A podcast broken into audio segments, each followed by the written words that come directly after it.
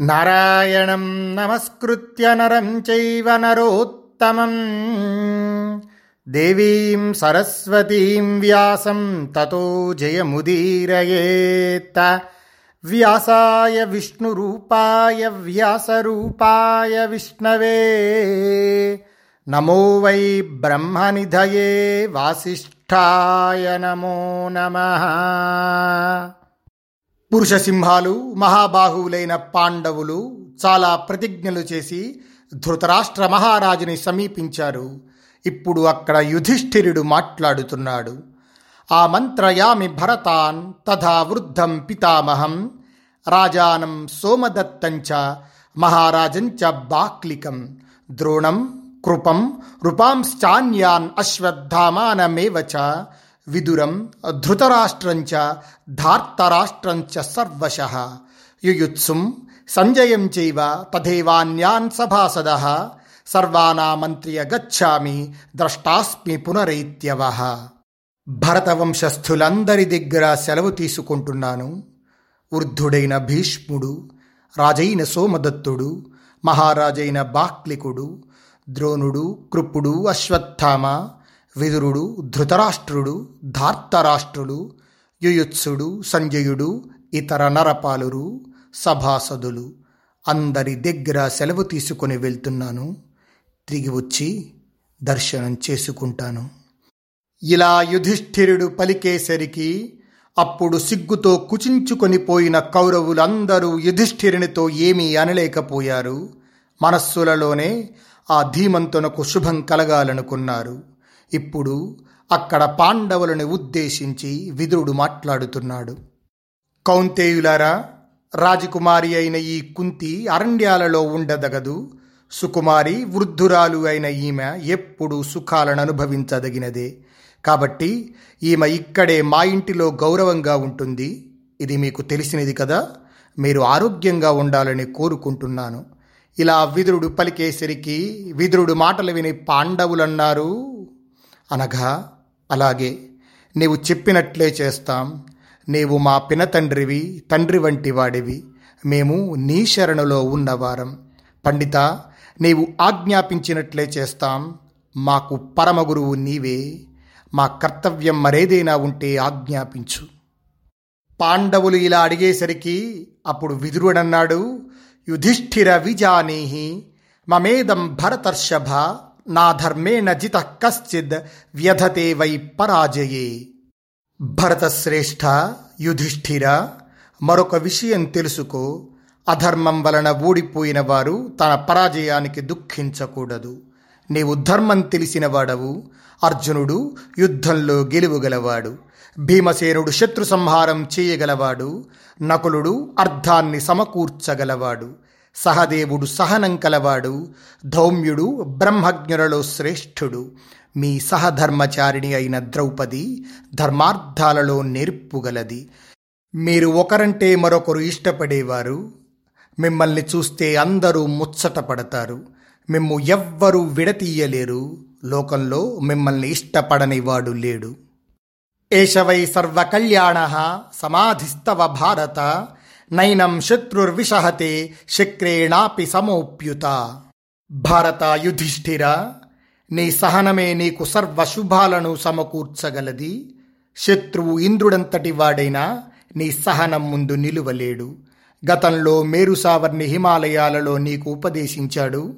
వారణావతంలో కృష్ణద్వైపాయనుడు భృగుతుంగంలో పరశురాముడు దృషద్వతిలో సాక్షాత్తు శంకరుడు. అంజన పర్వతంపై అచిత మహర్షి నీకు జ్ఞానోపదేశం చేశారు. కల్మాషీ నది తీర్థంలో ఉన్న భృగు మహర్షికి నీవు శిష్యుడవు అయ్యావు. నారద మహర్షి ఎప్పుడూ నిన్ను కనిపెట్టి ఉంటాడు. ఈ ధౌమ్యుడు నీకు పురోహితుడు. మహర్షుల ద్వారా సంక్రమించిన ఆ పారలౌకిక విజ్ఞానాన్ని నీవు ఎప్పుడూ విడువవద్దు. యుధిష్ఠిర నీవు నీ బుద్ధితో ఇలానందనుడైన పురూరవుణ్ణి కూడా జయించగలవు. నీ శక్తితో రాజులందరినీ ధర్మసేవనంలో ఋషులందరినీ మించిపోగలవు. విజయోత్సాహాన్ని ఇంద్రుని ద్వారా క్రోధ నివారణను యమధర్మరాజు ద్వారా గ్రహించు. అలాగే దానంలో కుబేరుణ్ణి సంయమనంలో వరుణుణ్ణి ఆదర్శంగా తీసుకో. ఇతరులకై తనను తగ్గించుకోవటం సౌమ్యత్వం జీవన ప్రదానం నీటి ద్వారా గ్రహించు. భూమి నుండి సహనాన్ని సూర్యమండలం నుండి తేజస్సును వాయువు నుండి బలాన్ని సమస్త భూతాల నుండి ఆత్మ సంపదను పొందు. నీకు ఆరోగ్యం సమకూరుగాక నీకు శుభం చేకూరుగాక. వనవాసం నుండి మరలి వచ్చిన మిమ్మల్ని చూడగలను. అగదం వోస్తు భద్రం వహ ద్రష్టాస్మి పునరాగతాన్. ఆపద్ధర్మార్థ కృచ్ఛేషు సర్వకార్యేషు వా పునః. యథావత్ ప్రతిపత్యేథా కాలే కాలే యుధిష్ఠిర. ఆపృష్ణోసిహ కౌంతేయ స్వస్తి ప్రాప్నుహి భారత. యుధిష్ఠిర ఆపత్కాలంలో ధర్మార్థాలకు సంబంధించిన క్లిష్ట పరిస్థితులలో సమస్త కార్యాలలో ఆయా సమయాలకు తగినట్లు కర్తవ్యాన్ని పరిపాలించు. నీకు చెప్పవలసింది చెప్పాను. నీకు మేలు జరుగుతుంది. కృతార్థుడవై క్షేమంగా తిరిగి వచ్చినప్పుడు మిమ్మల్ని చూస్తాం. విదురుడు ఈ విధంగా మాట్లాడిన తరువాత సత్యవిక్రముడైన యుధిష్ఠిరుడు భీష్మద్రోణులకు నమస్కరించి బయలుదేరాడు. తస్మిన్ సంప్రస్థితే కృష్ణ వృధాం ప్రాప్య యశస్వినీం అపృచ్ఛత్ భృషదుఃఖార్త యాశ్చాన్యాస్తత్ర యోషిత. యుధిష్ఠిరుడు బయలుదేరగానే ద్రౌపది యశస్విని అయిన కుంతిని సమీపించి దుఃఖిస్తూ వనవాసానికి సెలవు తీసుకుంది. అక్కడున్న ఇతర స్త్రీలను కూడా తగిన రీతిగా నమస్కరించి దగ్గరకు తీసుకొని వనానికి వెళ్ళదలుచుకున్నట్లు చెప్పింది. అప్పుడు పాండవుల అంతఃపురంలో ఆర్తనాదాలు బయలుదేరాయి. వనవాసానికి బయలుదేరిన ద్రౌపదిని చూసి కుంతి తీవ్రంగా కలతపడుతూ ద్రౌపదితో మాట్లాడుతుంది. వత్సే శోకేన తే కార్య ప్రాప్యేదం వ్యసనం మహత్ స్త్రీధర్మాణమభిజ్ఞాసి శీలాచారవతి తథా అమ్మా ఈ విధంగా పెద్ద కష్టం కలిగిందని నీవు శోకించవద్దు. నువ్వు స్త్రీ ధర్మాలనెరిగిన దానవు శీలాచారాలు గల దానవు. శుచిస్మిత భర్తల విషయంలో నీ కర్తవ్యాన్ని నీకు చెప్పగల అర్హత నాకు లేదు. నువ్వు సాధ్వివి సద్గుణ సంపన్నవు పుట్టినింటికి మెట్టినింటికి శోభనిచ్చిన దానవు. ద్రౌపది ఈ కౌరవులు అదృష్టవంతులు నీ క్రోధాగ్నిలో దగ్ధమైపోలేదు. వీళ్ళు నీ మార్గానికి ఏ ఆటంకాలు కలుగవు. నా సంకల్పం వల్ల మీకు అభ్యుదయం కలుగుతుంది. విధిని అనుసరించి జరిగిన సంగతుల వలన ఉత్తమ స్త్రీ కలతపడదు నీ ధర్మాచరణమే నిన్ను రక్షిస్తుంది. త్వరలోనే శ్రేయస్సునందుకొనగలవు. నా కుమారుడు ఈ సహదేవుణ్ణి అరణ్యవాసంలో ఎప్పుడూ కనిపెట్టి ఉండు. ధీమంతుడైన ఈ సహదేవుడు ఈ మహాపదలో చిక్కి దుఃఖించకూడదు. కుంతి మాటలు విని కళ్ళలో నీళ్ళు నింపుకొని ద్రౌపదీ మాత అలాగే అని మాట ఇచ్చింది. అప్పుడు ద్రౌపదీ మాత ఒకే వస్త్రాన్ని ధరించి ఉంది. అది కూడా దుమ్ము కొట్టుకొని ఉంది. జుట్టు విరబోసుకుని ఉంది. ఆ స్థితిలో ద్రౌపది నిష్క్రమించింది. తాం క్రోశంతీం పృథా దుఃఖాత్ అనువ్రాజ గచ్చతీం అధా పశ్యత్ సుతాన్ సర్వాన్ హృతాభరణ వాసస. ఆక్రోశిస్తూ వెళ్తున్న ఆ ద్రౌపదిని కుంతి అనుసరించి వచ్చింది. అప్పుడు ఆభరణాలు విలువైన వస్త్రాలు కోల్పోయి ఉన్న తన కొడుకులందరినీ చూసింది. పాండవులు జింక చర్మాలు ధరించి సిగ్గుతో ముఖాలు దించుకొని ఉన్నారు. చుట్టూ ఉన్న శత్రువులు పరమానందంగా ఉన్నారు. మిత్రులందరూ వారికై శోకిస్తున్నారు. ఆ స్థితిలో ఉన్న తన కొడుకులందరినీ సమీపించి ఎంతో వాత్సల్య భావంతో వారిని దగ్గరికి తీసుకొని ఆ పాండవులతో కుంతి శోకంతో విలపిస్తూ మాట్లాడుతుంది. కథం సద్ధర్మ చారిత్రాన్ వృత్తస్థితి విభూషితాన్ అక్షుద్రాన్ దృఢభక్తాంశ్చ దైవతే జ్యాపరాన్ సదా. పుత్రులారా మీరు సద్ధర్మాన్ని పాటించేవారు. మీ సత్ప్రవర్తనమే మీకు ఆభరణం. మీరు ఉన్నతులు దేవతారాధన తత్పరులు. అటువంటి మీకు గొప్ప విపత్తు కలిగింది. ఏమిటి విధి విపర్యయం? ఎవరి అనిష్ట సంకల్పం? క్రోధం వలన మీకు ఈ స్థితి వచ్చింది. ఎంత ఆలోచించినా తెలియటం లేదు. ఇది నా దోషమే కావచ్చు. ఉత్తమ గుణాలు కలిగి ఉన్న తీవ్ర దుఃఖాన్ని కష్టాలను అనుభవింపచేయడానికే నేను మిమ్మల్ని కన్నాను. సంపదలను కోల్పోయి దుర్గమారణ్యాలలో ఎలా జీవిస్తారు? వీర్యం ధైర్యం బలం ఉత్సాహం తేజస్సు అన్నీ ఉన్నా మీరు బలహీనులయ్యారు. మీకు ఈ విధంగా వనవాసం ఏర్పడుతుందని తెలిసి ఉంటే తండ్రి మరణించిన తరువాత శతశృంగం నుండి హస్తినాపురానికి వచ్చి ఉండేదాననే కాదు. తపస్సు మేధ కలిగిన మీ తండ్రి ధన్యుడనుకుంటున్నాడు. అందుకే పుత్రశోకానికి గురి కాకుండా ఆ రీతిగా స్వర్గలోక గమనాన్ని ప్రియంగా భావించాడు.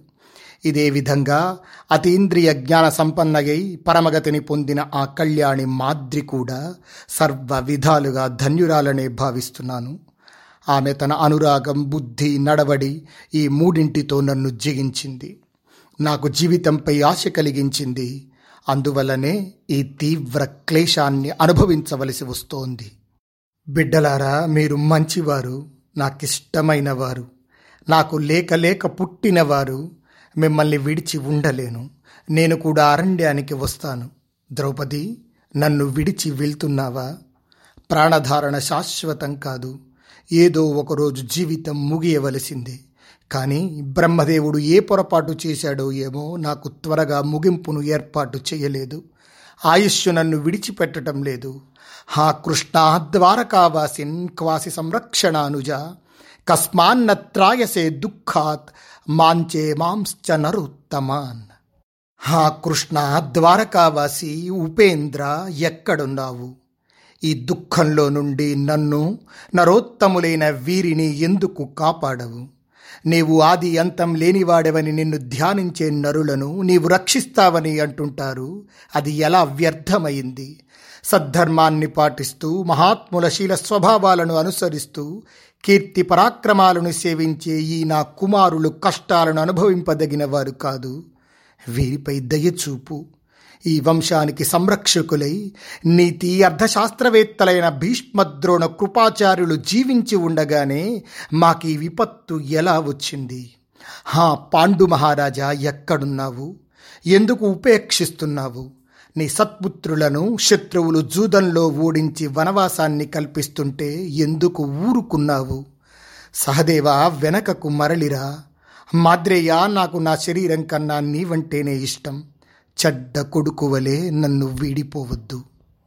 సత్యాభిసంధులైన నీ సోదరులందరూ వెళ్ళితే వెళ్ళని నా ప్రాణాలను రక్షించడమనే ధర్మాన్ని సహదేవా నీవు పాటించు. కుంతి ఇలా విలపిస్తుంటే పాండవులు ఆమెకు అభివాదనలు తెలిపి నమస్కరించి ఆనందానికి దూరమై వనానికే బయలుదేరారు. విదురుడు విలపిస్తున్న కుంతిని అప్పటికి తగిన కారణాలతో ఓదార్చి తాను కూడా మెల్లగా ఏడుస్తూనే కుంతిని ఇంటికి తీసుకుని పోయాడు. ధర్మరాజు బయలుదేరగా అక్కడి ప్రజలందరూ ధర్మరాజును చూడాలన్న తహతహతో మేడలను విమాన శిఖరాలను అన్ని గోపురాలను చెట్లను ఎక్కారు. అందరూ ఉదాసీనులై ధర్మరాజును చూశారు. అక్కడి మార్గాలు జనసమూహాలతో నిండి కదలటానికి కూడా వీలు లేకుండా పోయింది. అందుకే ప్రజలు అలా పైకెక్కి దీనంగా ధర్మరాజును చూడసాగారు. ధర్మరాజు గొడుగు లేకుండా పాదచారి అయి వెళ్తున్నాడు. రాజోచిత వస్త్రాలు కానీ ఆభరణాలు కానీ లేవు. నారచీరలను మృగచర్మాన్ని ధరించి ఉన్నారు. అటువంటి ధర్మరాజును చూసి ప్రజలు గాయపడిన మనస్సులతో రకరకాలుగా మాట్లాడుకుంటున్నారు. యమ్యాంతమనుయాతి స్మ చతురంగ బలం మహత్ తమేవం కృష్ణయా సార్ధం అనుయాంతి స్మ పాండవా. చత్వారో భ్రాతరశ్చైవ పురోధశ్చ విషాంపతిం గతంలో ధర్మరాజు వెళుతుంటే చతురంగ బలాలతో కూడిన పెద్ద సేన అనుసరించేది. ఇప్పుడు ఆ ధర్మరాజును ఆయన సోదరుడు నలుగురు ద్రౌపది పురోహితుడు మాత్రమే అనుసరిస్తున్నారు. ఇంతకు ముందు ఖేచరులైన ప్రాణులకు కూడా ద్రౌపదిని చూడటం సాధ్యమయ్యేది కాదే. ఇప్పుడు రాజమార్గంలోని జనులందరూ చూస్తున్నారు. ద్రౌపది అంగరాగాలను ధరించేది రక్తచందనాన్ని పూసుకునేది. ఇప్పుడు వాన ఎండ చలి ఆమె శరీర ఛాయను మలినపరుస్తాయి. నిజంగా కుంతీదేవి ఈరోజు ఎంతో ధైర్యాన్ని తెచ్చుకొని కొడుకులతో కోడలతో మాట్లాడుతోంది. లేకపోతే ఈ స్థితిలో వారిని కనీసం చూడనైనా చూడలేదు. కొడుకు గుణహీనుడైనా కష్టాల్లో ఉంటే చూడలేము. అటువంటిది తన నడవడికితో లోకాన్ని జయించగల వారి కష్టాలను తల్లి ఎలా చూడగలుగుతుంది? పురుషోత్తముడైన ధర్మరాజునకు మార్ధవం దయ ధైర్యం శీలం ఇంద్రియ నిగ్రహం మనోనిగ్రహం అనే ఈ ఆరు గుణాలు శోభావహాలు. అటువంటి ధర్మరాజు దెబ్బతినటంతో ప్రజలు చాలా దుఃఖిస్తున్నారు. వేసవిలో నీరు ఎండిపోయినందువలన జలజంతువులు బాధపడినట్లు వేరు నరికివేసినందున ఫలపుష్పాలతో కూడిన చెట్టు ఎండిపోయినట్లు ఆ ధర్మరాజు బాధ వలన ప్రజలంతా బాధపడుతున్నారు. కాంతిమంతుడైన ధర్మరాజు మనుష్యులకు మూలం ఇతరులందరూ పుష్పాలు ఫలాలు ఆకులు కొమ్మలు. ఈరోజు మనం బిడ్డలు బంధువులతో సహా ఆ నలుగురు పాండవుల వలె ధర్మరాజు నడిచే బాటలో ఆయనను అనుసరించి వెళదాం. ఉద్యానాలను పొలాలను ఇళ్ళను వదలి ఆయన సుఖదుఖాలను మనవిగా భావిస్తూ ఆ ధార్మికుణ్ణి అనుసరిద్దాం. మన ఇళ్ళల్లో ఉన్న నిధులను త్రొవ్వి తీసుకుందాం ముంగిళ్ళను త్రొవ్వేద్దాం ధనధాన్యాలన్నీ వెంట తీసుకుని పోదాం అవసరమైన సామాగ్రిని కొనిపోదాం. ఇళ్ళన్నీ దుమ్ము కొట్టుకుంటాయి. దేవతలు కూడా వెళ్ళిపోతారు. ఎలుకలు కలుగుల నుండి బయటకు వచ్చి పరుగులు పెడతాయి. నిప్పు మండదు నీళ్ళుండవు. చిమ్మటం కూడా జరగదు. బలికర్మలు యాగాలు మంత్రపాఠాలు హోమాలు జపాలు ఏవీ ఉండవు. కాలం కలిసిరాక ఇళ్ళన్నీ కూలిపోతాయి. పగిలిన పాత్రలు చల్లా చెదురుగా పడతాయి. ఆ ఇళ్ళను మనం వదిలి వెళ్ళిన తర్వాత శకునినే తీసుకొనని వనం నగరమధ్యాస్తు ఎత్ర గచ్చంతి పాండవా అస్మాభిశ్చ పరిత్యక్తం పురం సంపద్యతాం వనం. పాండవులు వెళ్ళిన అరణ్యమే నగరమవుతుంది మనం విడిచిన నగరమే అరణ్యమవుతుంది. అరణ్యంలో మనల్ని చూసి భయపడి పాములు పుట్టలు వదిలి పారిపోతాయి మృగాలు పక్షులు ఏనుగులు సింహాలు అరణ్యాన్ని వీడి దూరంగా పోతాయి. ఆకులు అన్నం పండ్లు మొదలైనవి తినేవాళ్ళం మనం. మన పోకతో అరణ్యంలోని జంతువులు పక్షులు అక్కడ నుండి పారిపోవాలి. మనమున్న చోటును వీడి అవి మనం లేని తావులకు వెళ్ళాలి. అరణ్యంలో పాండవులతో కలిసి ఆనందంగా జీవిద్దాం. ఈ విధంగా ప్రజలందరూ అనేక విధాలుగా మాట్లాడుకుంటూ ఉన్న మాటలన్నీ ధర్మరాజు విన్నాడు. అయినా ఆయన మనస్సు చెలించలేదు. అప్పుడు అన్ని దిక్కుల అంతఃపురాలలో ఉన్న బ్రాహ్మణ క్షత్రియ వైశ్య శూద్రుల స్త్రీలు తమ తమ భవనాల పరదాలను ఎత్తి దీనులైన పాండవులను చూడసాగారు. పాండవులందరూ మృగచర్మాలు ధరించి ఉన్నారు. వారితో పాటు నడిచి వెళ్తున్న ద్రౌపదిని కూడా చూశారు. అంతకు ముందెప్పుడు వారు ద్రౌపదిని చూడలేదు. అప్పుడు ఆ ద్రౌపది ఏకవస్త్ర రజస్వల జుట్టు విరబూసుకొని విలపిస్తోంది. ఆ స్థితిలో ఆమెను చూసి ఆ స్త్రీలు వివర్ణవదనులయ్యారు దుఃఖశోక పీడితులై మోహావేశంతో ఎంతో విలపించి ఛీ ఛీ అనుకుంటూ కంటతడి పెట్టారు ధార్తరాష్ట్ర స్త్రియస్తాశ్చ నిఖిలోనోపలభ్య తత్ గమనం పరికర్షంచ కృష్ణాయాద్యూత మండలే ధార్తరాష్ట్రుల పత్నులు కూడా ద్రౌపది ద్యూత సభకు వెళ్ళటాన్ని అక్కడ ఆమె వస్త్రాన్ని లాగటాన్ని తెలుసుకొని స్పష్టంగా తెలిసేటట్లు ఏడ్చారు. కౌరవులను బాగా నిందించారు. చేతిలో ముఖాలను ఉంచుకొని ఎంతోసేపు చింతాక్రాంతులయ్యారు.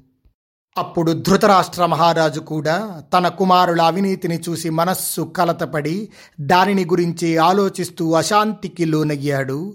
మనస్సు శోకంతో కకావికలమైంది. దానితో వెంటనే రమ్మని విదురునకు కబురు చేశాడు. అప్పుడు విదురుడు ధృతరాష్ట్రుని మందిరానికి వెళ్ళాడు. ధృతరాష్ట్ర మహారాజు తన దగ్గరికి వచ్చిన విదురునితో జంకుతూ ఇప్పుడు మాట్లాడుతున్నాడు.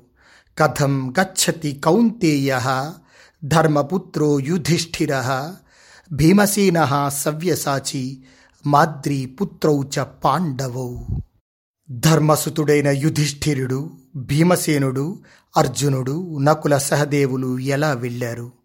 విదురా ధౌమ్యుడు యశస్విని అయిన ద్రౌపది ఎలా వెళ్ళారు? సవిస్తరంగా చెప్పు. ఆ సమయంలో వారి చేష్టలను తెలుసుకోవాలనుకుంటున్నాను. చెప్పు. ధృతరాష్ట్ర మహారాజు ఇలా అడిగేసరికి అప్పుడు విదురుడన్నాడు వస్త్రేణ సంవృత్య ముఖం కుంతి పుత్రో యుధిష్ఠిర బాహు విశాలో సంపశ్యన్ భీమో గచ్చతి పాండవ సిగితావపన్ సవ్యసాచి రాజానమనుగచ్చతి మాద్రీపుత్ర సహదేవ ముఖమాలిప్య గచ్చతి.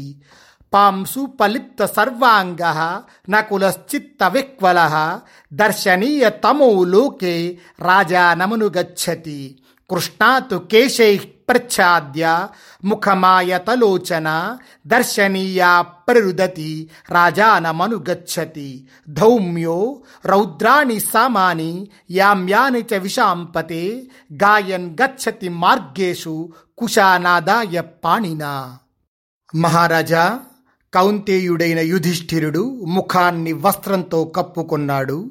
భీమసేనుడు తన విశాల బాహువులను చూస్తూ వెళ్ళాడు. అర్జునుడు ఇసుక చల్లుతూ యుధిష్ఠిరుణ్ణి అనుసరించాడు. మాద్రేయుడైన సహదేవుడు తన ముఖం మీద మట్టి పూసుకొని వెళ్ళాడు. లోకంలో అందరినీ మించిన అందగాడైన నకులుడు ఒళ్ళంతా దుమ్ము పూసుకుంటూ వ్యాకుల చిత్తుడ యుధిష్ఠిరుణ్ణి అనుసరించాడు. విశాలనేత్ర సుందరి అయిన ద్రౌపది ముఖాన్ని జుట్టుతో కప్పుకొని విలపిస్తూ ధర్మరాజును అనుసరించింది. రాజా ధౌమ్యుడు దర్భలను చేతబట్టి రుద్రునకు యమునకు సంబంధించిన సామవేద భాగాలను గానం చేస్తూ నడిచాడు. విదురుడు ఈ విధంగా పలికేసరికి అప్పుడు ధృతరాష్ట్ర మహారాజన్నాడు విదురా పాండవులు వివిధ భంగిమలలో వెళ్ళారు కదా నాకు వివరంగా చెప్పు వారి చేష్టలలోని ఆంతర్యమేమిటి? ఇలా ధృతరాష్ట్ర మహారాజు అడిగేసరికి ఇప్పుడు అక్కడ విదురుడు మాట్లాడుతున్నాడు రాజా నీ కుమారులు మోసం చేసి రాజ్యాన్ని సంపదను అపహరించిన ధీమంతుడైన ధర్మరాజు బుద్ధి ధర్మాన్ని అతిక్రమించటం లేదు. భారత యుధిష్ఠిర నరపాలుడు ధార్తరాష్ట్రులపై ఎప్పుడు దయకలవాడు అటువంటి వాడు నీ కొడుకుల మోసంతో రాజ్యాన్ని కోల్పోయాడు. ఆ కోపంతో కళ్ళు విప్పటం లేదు. భయంకరమైన నా చూపుతో నిరపరాధులైన ప్రజలు మండిపోకూడదు అనే భావంతో యుధిష్ఠిర నరపాలుడు ముఖాన్ని కప్పుకొని వెళ్తున్నాడు. యథాచ భీమో వ్రజతి తన్మే నిగతత శృణు బాక్కోర్బలే నాస్తి సమహ మమేతి భరతర్షభ. మహారాజా భీముడు ఎలా వెళ్తున్నాడో చెబుతా విను. బాహుబలంలో నాకు సాటి రాగలవాడు ఎవ్వడూ లేడు అని ప్రకటిస్తున్నాడు. అందువల్లనే తన విశాల బాహుల వైపు చూస్తూ భీముడు వెళ్తున్నాడు. రాజా బాహుబల గర్వంతో బాహువులను ప్రదర్శిస్తూ శత్రువులపై ప్రతీకారం చేసేందుకు బాహుబలానుసారంగా పరాక్రమించదలుచుకున్నాడు భీమసేనుడు. ప్రదిశంశ్చర సంపాతాన్ కుంతీపుత్రోర్జునస్తదా సికతావపన్ రాజానమనుగచ్చతి రాజానమను యథా సంప్రతి భారత. అసక్తం శరవర్షాణి తథా మోక్షతి శత్రుషు. సవ్యసాచి అయిన అర్జునుడు ఆ సమయంలో ఇసుక చల్లుతూ యుధిష్ఠిరుణ్ణి అనుసరిస్తున్నాడు. భారత ఇప్పుడు తాను వెదజల్లుతున్న ఇసుక రేణువులు ఒకదానితో ఒకటి కలయకుండా నేలపై పడుతున్నట్లు శత్రువులపై ఒకటి దానినొకటి తగుల్కొనని శరవర్షాలను కురిపించబోతున్నాడు. నమే కశ్చిత్ విజానీయాత్ ముఖమధ్యేతి భారత ముఖమాలిప్య తేనాసౌ సహదేవోపి గచ్చతి. భారత ఇప్పుడు నా ముఖాన్ని ఎవ్వరూ తెలుసుకొనకూడదు అనే భావంతో సహదేవుడు తన ముఖంపై మట్టి పూసుకొని వెళ్తున్నాడు. రాజా దారిలో నేను ఏ స్త్రీ మనస్సును కూడా దొంగిలించకూడదు అని భావించి నకులుడు ఒళ్ళంతా దుమ్ము కొట్టుకొని వెళ్తున్నాడు. ద్రౌపది ఏకవస్త్ర రజస్వల జుట్టు విరబోసుకొని ఉన్నది. వస్త్రంపై నెత్తుటి మరకలున్నాయి. ధృతరాష్ట్ర మహారాజా పతివ్రత అయిన ద్రౌపది విలపిస్తూ ఆ సమయంలో ఏమని పలికిందో తెలుసా?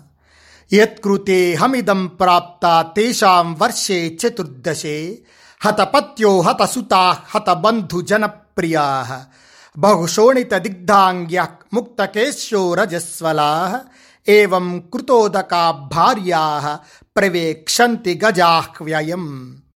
ఎవరి అన్యాయం వలన నేడు నేను ఈ స్థితికి వచ్చానో వారి భార్యలు కూడా నేటికి పదునాలుగవ సంవత్సరంలో భర్తలను పుత్రులను బంధువులను ప్రియజనులను కోల్పోయి శరీరమంతా నెత్తుటి మరకలు దుమ్ము ధూళి నిండగా జుట్టు విరబోసుకుని భర్తలకు తిలోదకాలనిచ్చి హస్తినాపురిలోనికి ప్రవేశిస్తాను. కృత్వాతు నైరుత్రాన్ దర్భాన్ ధీరో ధౌమ్య పురోహిత సామాని గాయన్ యామ్యాని పురతో యాతి భారత. భారత ధీరుడైన పురోహితుడు ధౌమ్యుడు చేతిలోని దర్భలను నైరుతి వైపు చూపిస్తూ యమ సంబంధి సామగానం చేస్తూ ముందు నడుస్తున్నాడు. యుద్ధంలో కౌరవులు మరణిస్తే వారి గురువులు కూడా ఈ విధంగానే సమగానం చేస్తూ నడుస్తారు అని సూచిస్తూ ధౌమ్యుడు నడుస్తున్నాడు. మహారాజా ఆ సమయంలో నగరవాసులు దుఃఖార్తులై మాటి మాటికి ఏమని మాట్లాడుకుంటున్నారో తెలుసా? చెబుతాను విను.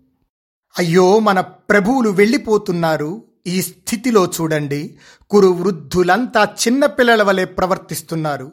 ఈ కౌరవులు రాజ్యలోభంతో పాండురాజు కొడుకులను రాజ్యం నుంచి వెళ్ళగొడుతున్నారు పాండవులు లేకపోతే మనమంతా అనాథులమే. దుర్మార్గులు లుబ్ధులు అయిన కౌరవులపై మనకు ప్రేమ ఎలా కలుగుతుంది? రాజా ఈ విధంగా ప్రజలందరూ మాట్లాడుకుంటున్నారు. మహారాజా ఈ ప్రకారంగా అభిమానవంతులైన కౌంతేయులు తమ ఆకృతి చేష్టల ద్వారా మనస్సులోని నిర్ణయాలను ప్రకటిస్తూ అరణ్యానికి వెళ్ళారు.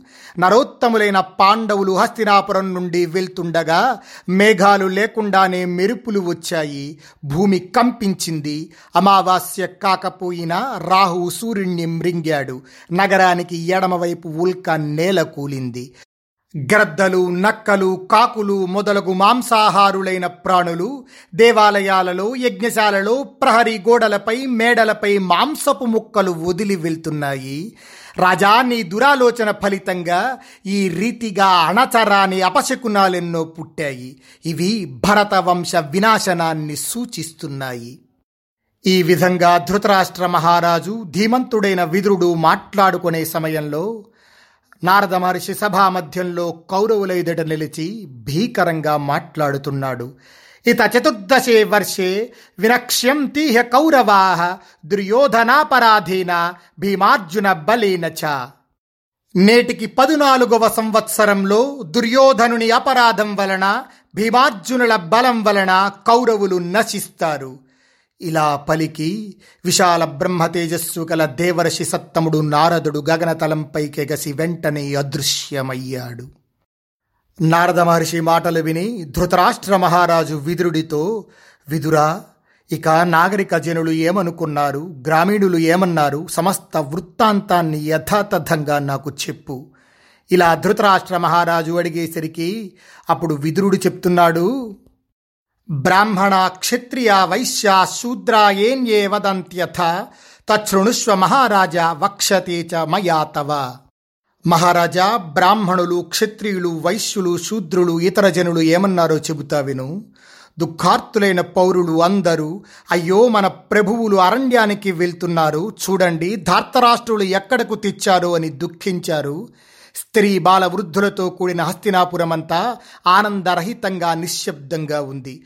ఉత్సాహాన్ని కోల్పోయింది. రోగగ్రస్తుల వలె అందరూ ఉత్సాహ శూన్యులయ్యారు ప్రజలు చింతాశోకపరాయణులై ఒకరితో ఒకరు కలిసి పాండవుల గురించిన విశేషాలే చెప్పుకొన్నారు.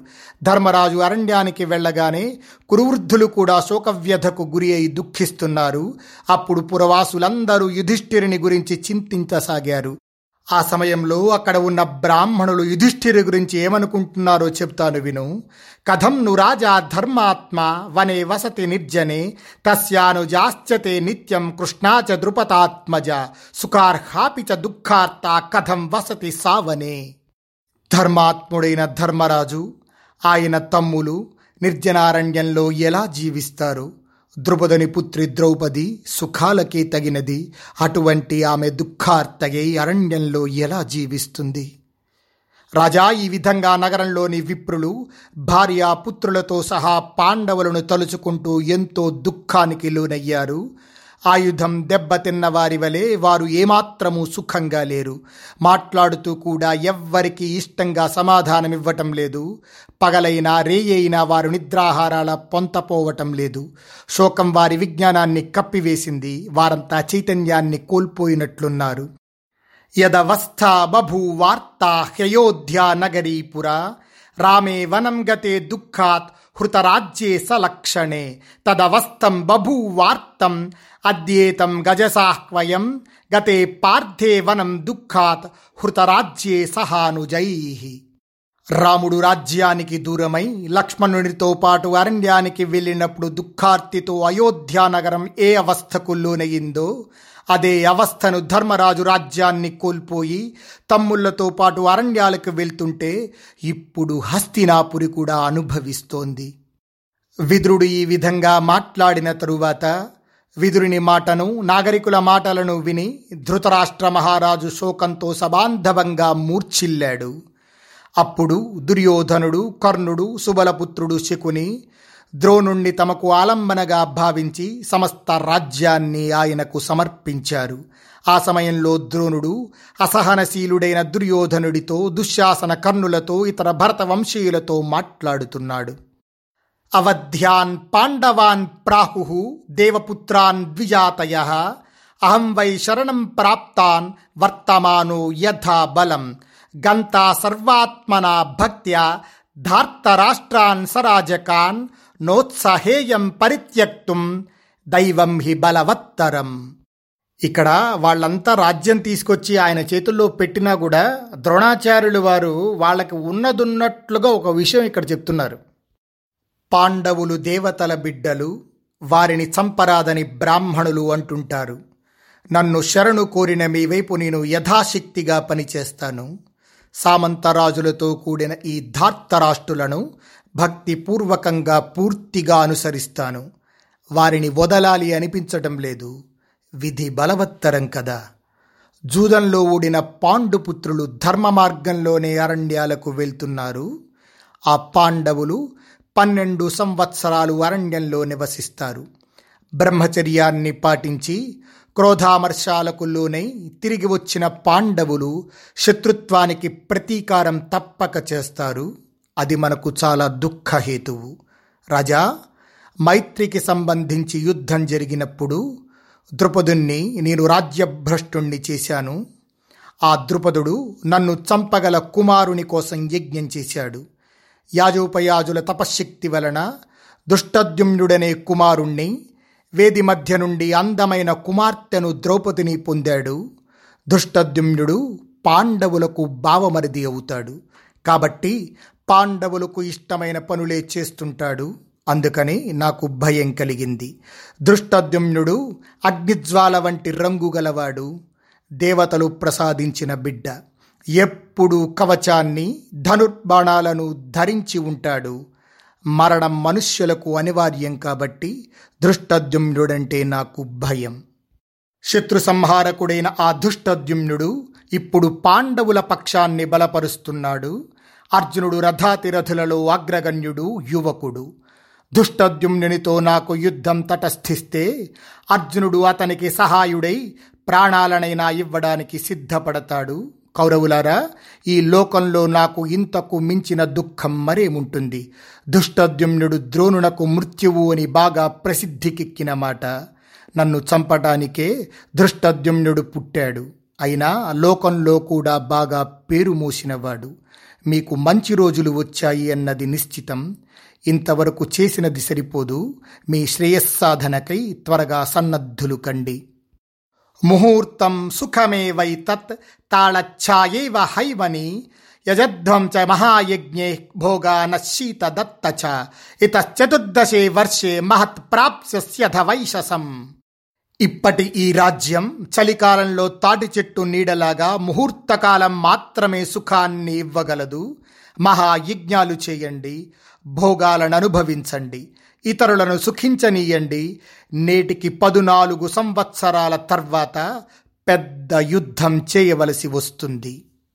ద్రోణుడు ఈ విధంగా పలికేసరికి ఆ మాట విని ధృతరాష్ట్ర మహారాజన్నాడు విదురా ద్రోణుడు చక్కగా చెప్పాడు.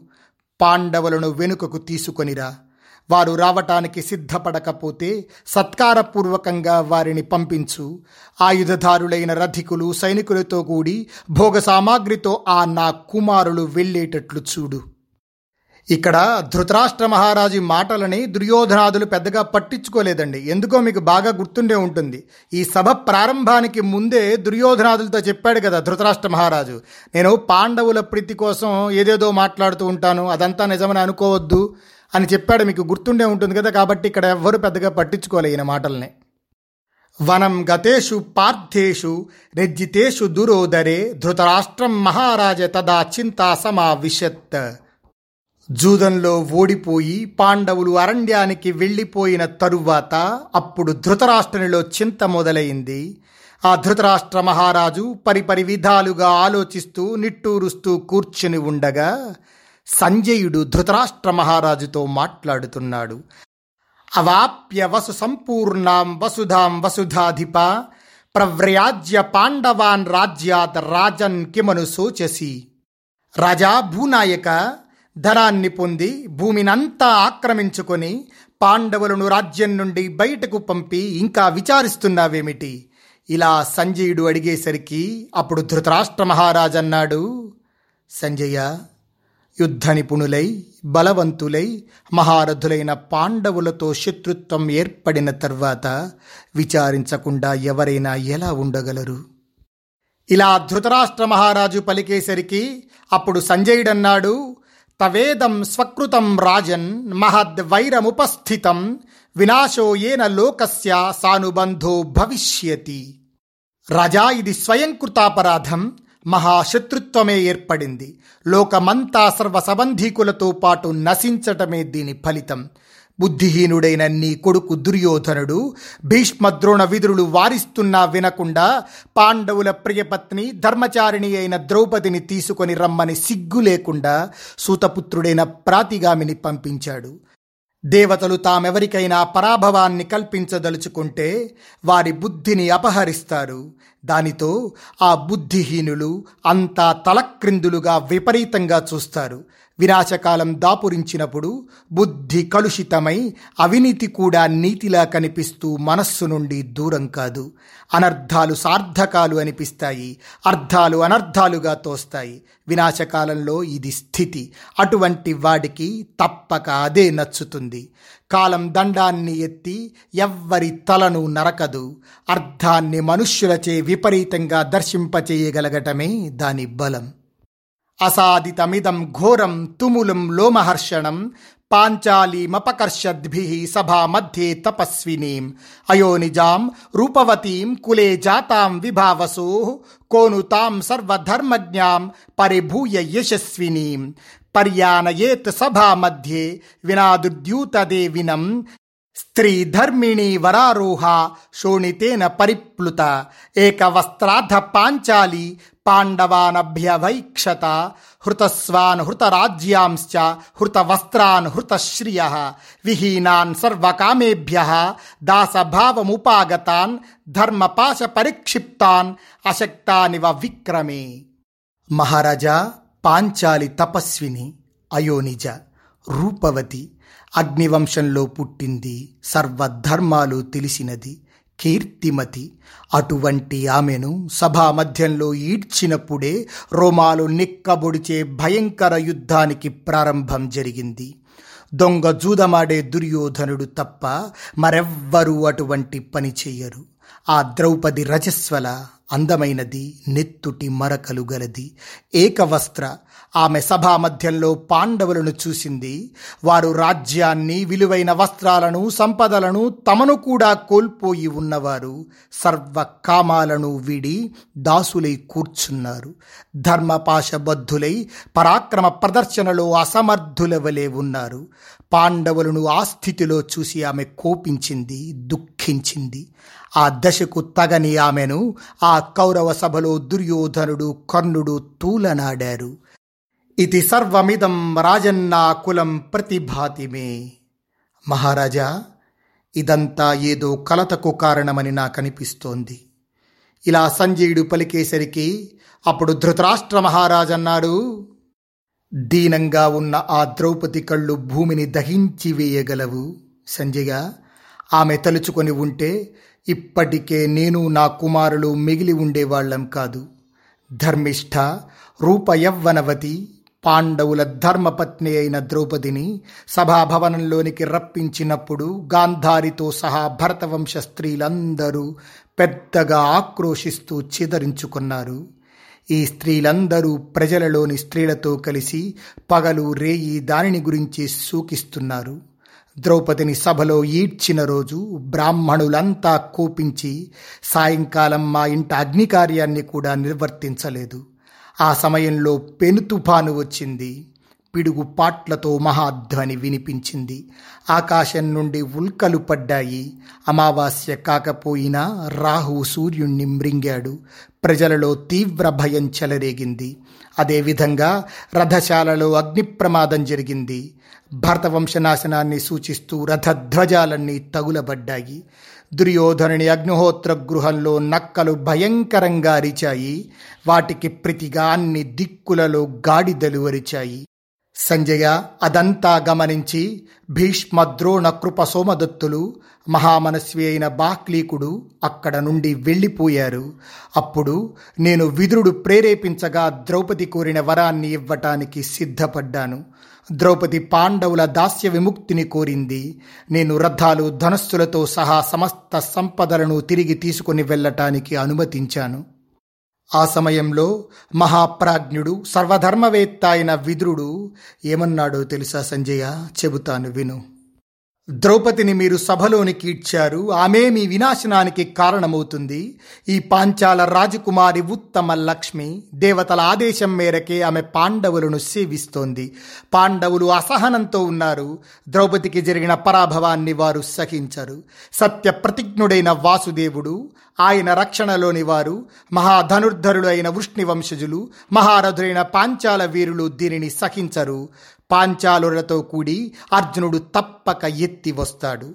యముడు దండాన్ని విసిరినట్లు వారి మధ్య నిలిచి మేటి విలుకాడు మహాబలుడు అయిన భీముడు గదను విసురుతూ వస్తాడు.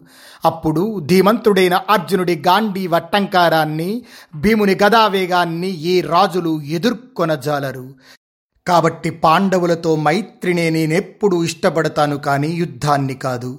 పాండవులు కౌరవుల కన్నా ఎప్పుడూ బలవత్తులే అని నేను అనుకుంటాను. బలసంపన్నుడు కాంతిమంతుడు అయిన జరాసంధుణ్ణి యుద్ధంలో భీముడు ఒక్క చేతి దెబ్బతో చంపివేశాడు. కాబట్టి భర్తర్షభ పాండవులతో శాంతియే తగినది. రెండు పక్షాలకు తగినదిదే. నిస్సందేహంగా ఆ ఉపాయాన్ని ఆచరించు. ఈ విధంగా నీకెంతో శ్రేయస్సు కలుగుతుంది. సంజయ ఈ విధంగా విదురుడు నాకు ధర్మార్థయుక్తమైన సూచన చేశాడు. కానీ పుత్రుల హితాన్ని కోరుతూ కూడా విదురుడు చెప్పిన దానిని నేను స్వీకరించలేదు. ఈ రోజుతో సభాపర్వం పూర్తయింది. మీరు బాగా గమనిస్తే ఇందులో రెండు ప్రధాన సభలున్నాయి. ఒకటి మయాసురుడు నిర్మించిన మయసభ రెండవది శుకుని మోసానికి నిలయమైన మణిమయ సభ తోరణ స్ఫాటికమనే సభ. మొదటిది నాయకుని వైభవానికి రెండవది ప్రతి నాయకుని ప్రాభవానికి ప్రతీకలు. అందుకే ఈ పర్వం మహాభారత వృక్షానికి అంకురారోపణమైంది. ముందుగా ఈ పర్వంలో ధర్మరాజుకి నారదుడు చెప్పినటువంటి రాజనీతి బోధ ప్రత్యక్షమైనది ఇది నిష్కపటమైనది. మనం ముందు చూస్తే ఆది పర్వంలో కనికుడు ధృతరాష్ట్ర మహారాజుకు కూడా ఒక నీతి బోధించాడు. అది కపటమైనది దాన్ని కణిక నీతి అంటారు. ఆయన చెప్పటం వల్ల ధృతరాష్ట్ర మహారాజు యొక్క ఆలోచన లాక్షాగృహ దహనం వైపుకు దారితీసింది కానీ ఇక్కడ నారదుడు చేసినటువంటి ఈ ధర్మ రాజనీతి ఏదైతే ఉందో అది ధర్మరాజు యొక్క ఆధ్యాత్మిక విజయానికి తోడ్పడింది. అంతేకాక సభాపర్వంలో వ్యాసపరమాత్మ యొక్క దేశభక్తి కూడా ప్రస్ఫుటంగా కనబడుతుంది. ఎందుకంటే తమ్ముళ్ళందరి సహాయంతో దిగ్విజయం చేసి ధర్మరాజు రాజులందరినీ జగించి రాజసూయ యాగం చేశాడు. అక్కడ భారతదేశంలో ఏ ఏ ప్రదేశాలు ఉన్నాయి అనేది మొత్తాన్ని కూడా ఒక మ్యాప్గా మనకి సభాపర్వంలో వ్యాసపరమాత్మ అందించారు.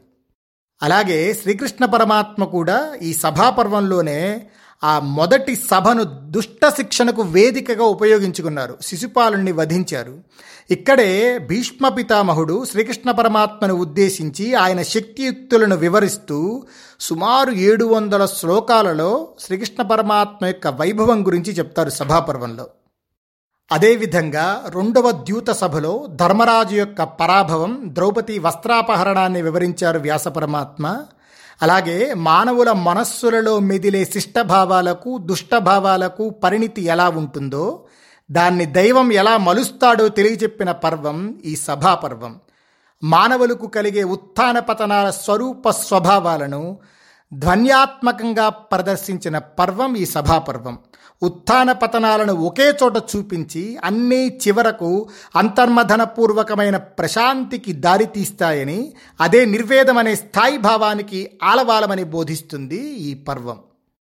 మీరు ఈ సభాపర్వాన్ని గమనించినట్టయితే మొట్టమొదట ధర్మరాజు అనేక మంది రాజులని గెలిచి సంపదలన్నింటినీ తీసుకుని చక్రవర్తిగా రాజసూయ యాగాన్ని నిర్వహించాడు. అదే ధర్మరాజు ఈ సభాపర్వం చివరికి వచ్చేటప్పటికల్లా అన్నింటినీ కోల్పోయి అరణ్యాల పాలయ్యాడు. కాబట్టి ఒక మనిషికి ఉండేటటువంటి ఉత్థాన పతనాలు రెండింటినీ కూడా సభాపర్వం మనకు తెలియజేస్తుంది. ఆ సమయంలో నువ్వు ఎలా ఉండాలి అన్నది కూడా మనకి ధర్మరాజు అనే క్యారెక్టర్ని చూపించి మనకి వ్యాసపరమాత్మ అత్యంత వైభవంగా మహాభారతాన్ని అందించారు. స్వస్తి ప్రజాభ్య పరిపాలయంతాం న్యాగేన మార్గేణ మహీం మహిషా గోబ్రాహ్మణేభ్య శుభమస్తు నిత్యం లోకా సమస్తా సుఖినో భవంతు